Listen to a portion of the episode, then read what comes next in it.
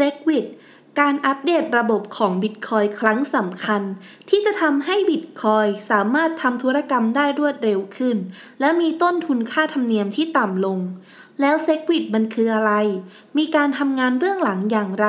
ติดตามได้ในพอดแคสต์ตอนนี้ค่ะ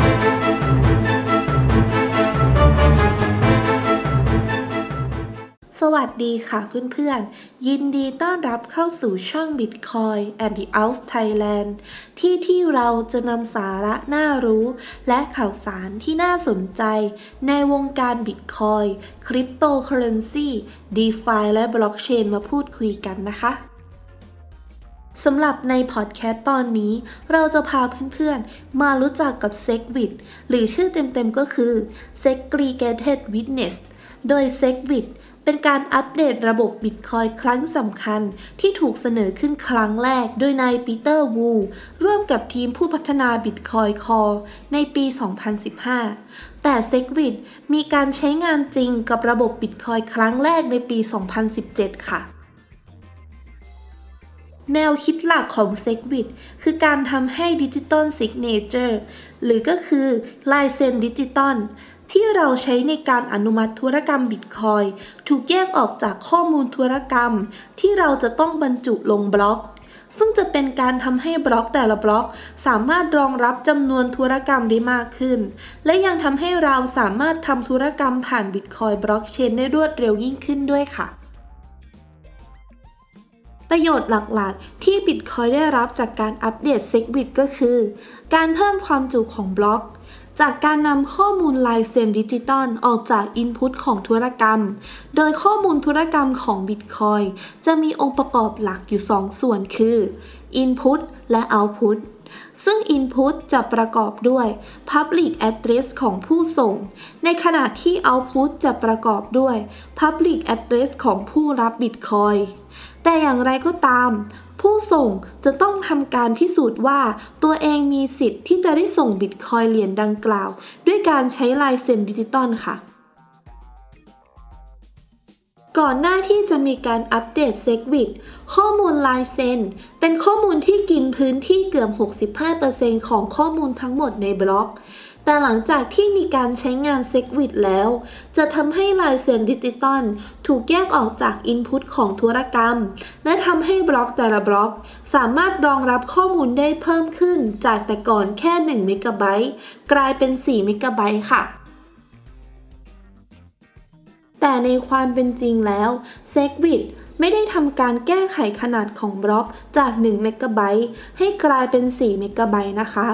เพราะการแก้ไขขนาดบล็อก จะต้องทำการอัปเดตระบบด้วยวิธีการ hard fork เท่านั้น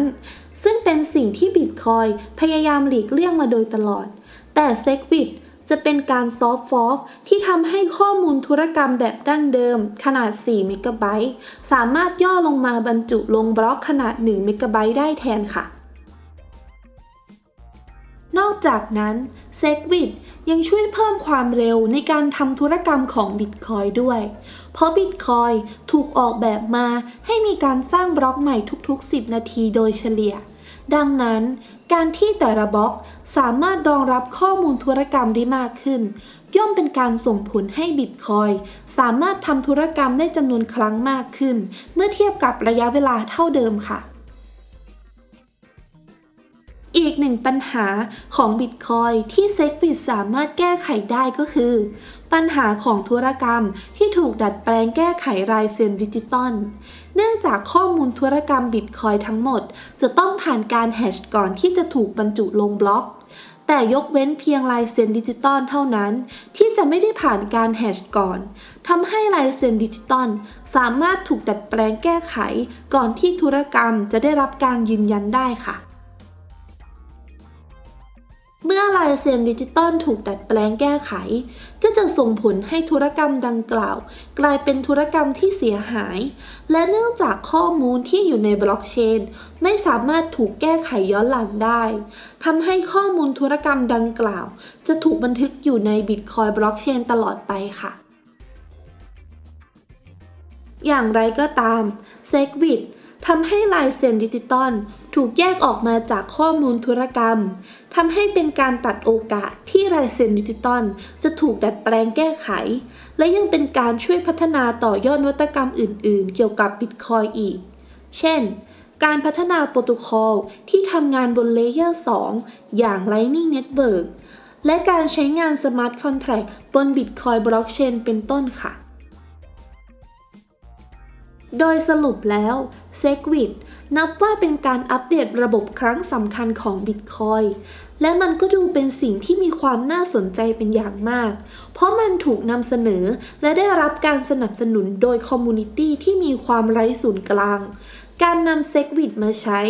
นับว่าเป็นก้าวที่สำคัญที่จะช่วยแก้ปัญหาของบิตคอยโดยเฉพาะปัญหาด้านการรองรับปริมาณธุรกรรม หรือ scalability ค่ะ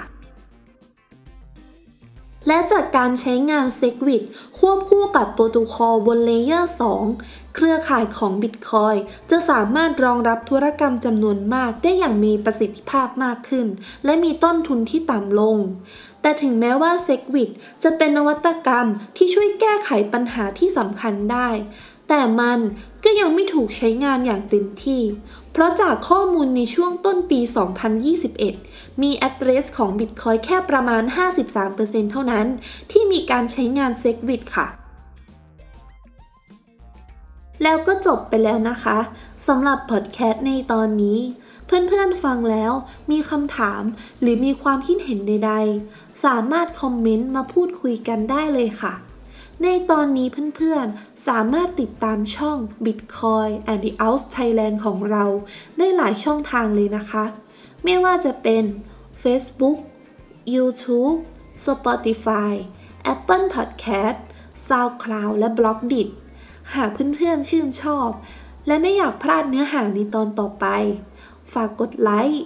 กดแชร์ กดติดตาม เพื่อเป็นกำลังใจให้กับเราด้วยค่ะ